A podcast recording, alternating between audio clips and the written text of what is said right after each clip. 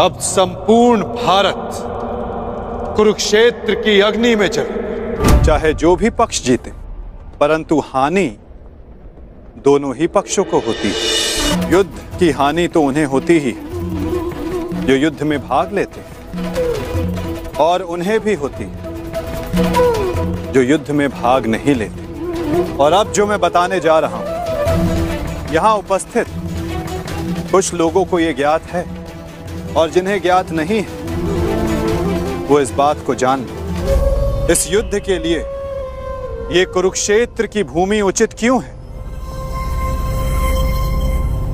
सर्वप्रथम,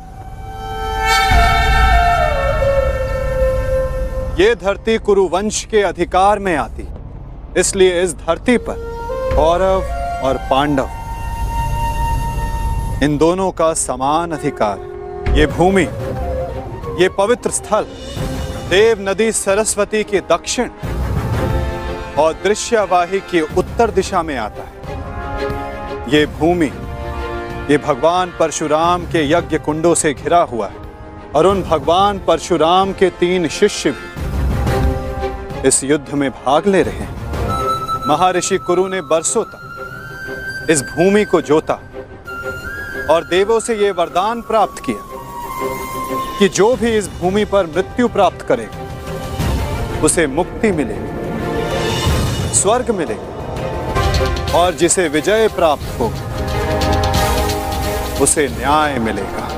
ये भूमि न्यायदात्री पाप नाशिनी और ये युद्ध भी न्याय के विजय के, पापों के नाश के लिए हो रहा है। मुझे विश्वास है कि युद्ध का परिणाम चाहे जिस पक्ष में क्यों ना हो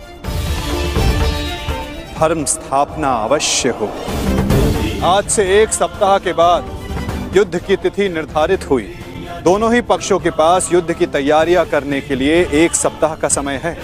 और उसके पश्चात दोनों ही पक्ष यहाँ पुनः उपस्थित होंगे। युद्ध के नियम निर्धारित करेंगे फिर आरंभ होगा। महाभारत का